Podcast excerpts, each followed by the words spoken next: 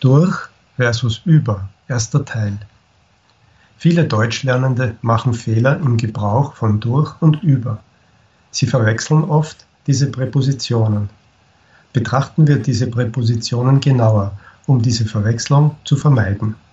Durch ist dem englischen through ähnlich.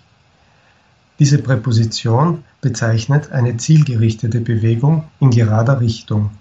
Auf der einen Seite hinein und auf der anderen hinaus, hindurch. Zum Beispiel, ich gehe durch den Park. Die Straße führt durch den Wald.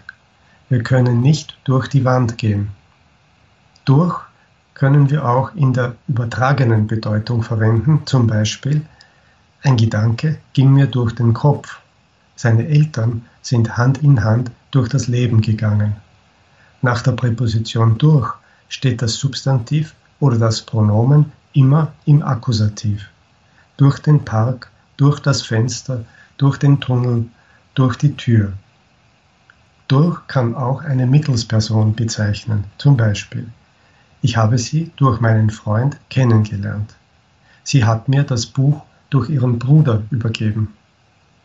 Durch steht in passivischen Sätzen statt von, wenn das logische Subjekt nicht unmittelbarer Ausgangspunkt des Geschehens ist, zum Beispiel Deutschland wurde durch den Dreißigjährigen Krieg verwüstet. Der Soldat wurde durch den Präsidenten ausgezeichnet. Durch bezeichnet auch den Grund.